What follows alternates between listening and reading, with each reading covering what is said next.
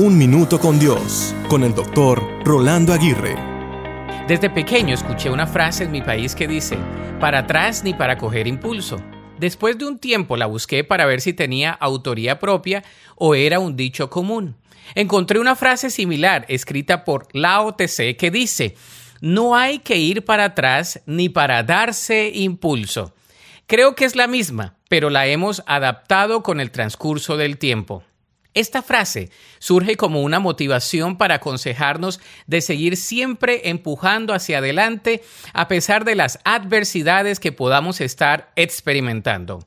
La expresión para atrás ni para coger impulso es un consejo de ánimo, determinación, constancia, permanencia y de paciencia.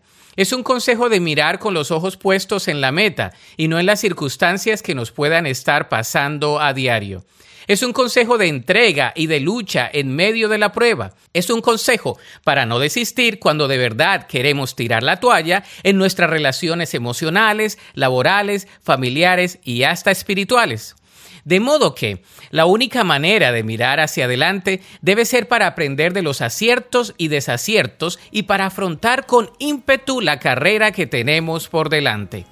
La Biblia dice en Hebreos 12.2, puestos los ojos en Jesús, el autor y consumador de la fe, el cual por el gozo puesto delante de él sufrió la cruz. Para escuchar episodios anteriores, visita unminutocondios.org.